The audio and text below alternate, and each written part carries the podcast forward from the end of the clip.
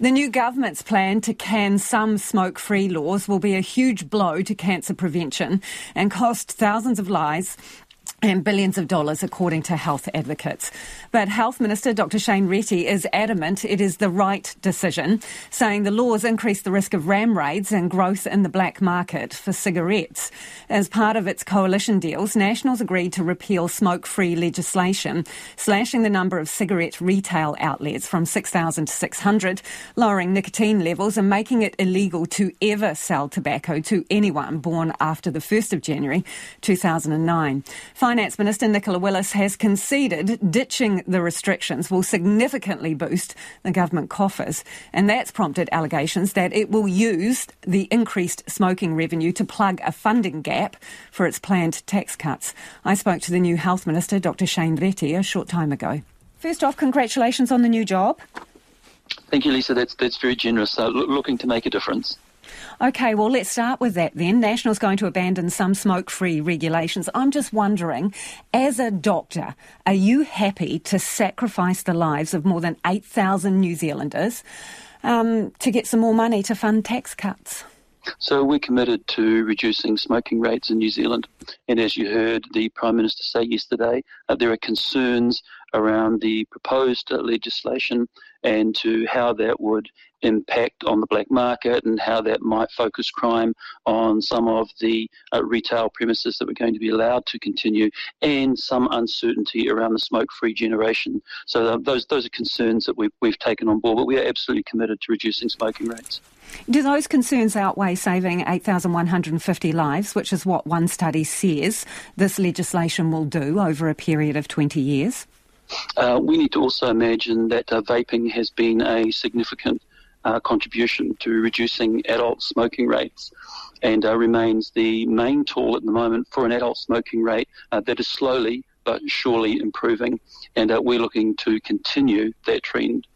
And not improving at a rate that is desirable. For example, if you continue on with business as usual, it will take until twenty sixty-one to get the percentage of Māori smoking to under five percent. So we should be pleased with the trend that is uh, in the right direction. The question you're raising is as to whether it's fast enough.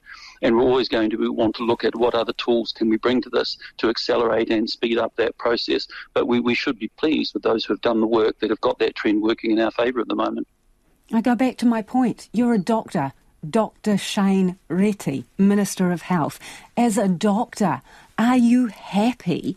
Are you happy to do a U-turn on these regulations that could save thousands of lives and save billions of dollars in an overburdened health system? Are you personally happy for that to happen? How can it be a U-turn when we didn't vote for it at the third reading is my first point. And uh, the it's second there point now, is, though. Uh, it's there uh, now, Minister. Uh, well, the second point is that I'm, I'm pleased, as we should all be, uh, with the adult smoking rate reduction, but we all want to do more. We are all committed uh, to reducing the smoking rates in New Zealand, and I remain committed to that. What evidence do you have that the black market will explode as a result of, of these regulations? Uh, there was evidence put to Select Committee during the Smoke-Free Amendment um, Select Committee process uh, that uh, the Uh, black market is likely to be impacted. To what degree, I'd need to look back at some of those submissions, uh, but it was a factor. So you can't say to what degree. So you're making this dis- this decision without evidence of the impact on the black market. You don't have a uh, no. That was that was presented to Select Committee uh, that there would be an impact. I, I just can't recall at the moment what that impact would be, but there were submissions to that effect. Okay, ram rates. You say there'll be more of them because there's fewer shops. Where's your proof? Uh, we've listened to the sector, and uh, they're very clear uh, indication that they are deeply concerned that uh, they could be at risk of increased crime uh, with a reduction from the six thousand distributing networks down to down to six hundred, and so that, that has been a concern. So you're taking the concerns of a group that is invested in revenue generated from cigarettes without uh, any the, proof, without any proof, Minister, that there would be an increase in ram raids. Uh, of the group that will be actually uh, confronting uh, serious crime, of the group that will be at the front line, uh, potentially at risk of this activity. Uh, they have been one of the advisors to this decision. Isn't that counterintuitive? If you're going down from six thousand outlets, you're going down to six hundred, more easily identifiable, more easy to put, well, a ring of security around. It'll be better, not worse, won't it? oh, that's not their observation, and they haven't been reassured by the security that supposedly they were going to get with delayed fog cannons and so on and so forth. Uh, so certainly that's not their observation. Okay, but this the National Party is a party that prides itself on policy based on proof. So you don't have a single shred of proof that ram raids will increase if you lower the number of shops that are selling cigarettes. Uh, what we do is we have concerns from those who will be confronting people who would be perpetrating serious crime on them, and that, that is something that we should listen to. I go back to the lives that you could save. Don't you want uh, to well, save those lives? Oh, we want to save as many lives as we can. Okay, and that's why well, I said during the beginning can. that we're committed to reducing the smoking rates in New Zealand, and that trend that we have at the moment, that is uh, already doing that. We want to speed that up as well. Mm, and this would... According to uh, a study by Otago University, eight thousand one hundred fifty lives saved do not want to save them because a considerable number of them will be Māori lives. Uh, we want to save as many lives as we can, and uh, we will work through uh, the tools in the toolkit that we have to add to vaping, which is our prime tool at the moment. Do you accept that there is a link between ethnicity and health needs? Oh, what I accept is that, uh, for example, Māori uh, have some of the highest health needs on every metric you almost want to measure. Right, so why are you getting rid of the Māori Health Authority?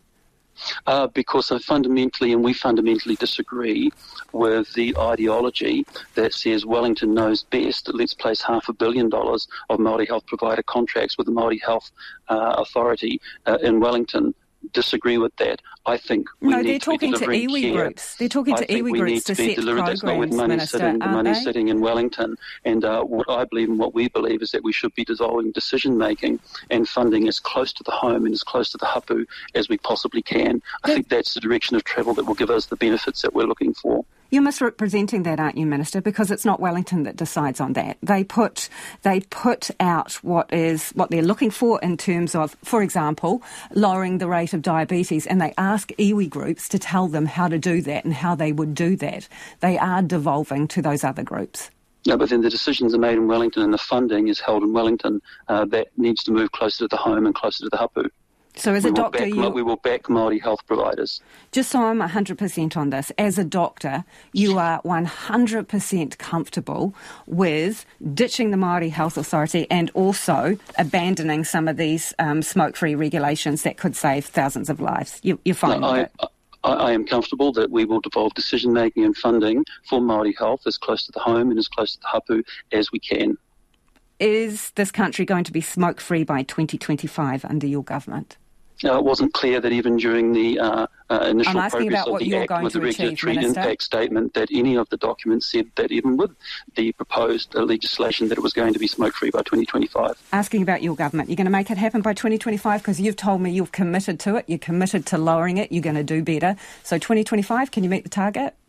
Uh, what I'm saying is we'll continue to uh, reduce smoking rates and to uh, have vaping as our primary tool. What I'm also saying is that it's not clear that what the proposed legislation was going to enable was going to reach the twenty twenty-five target anyway.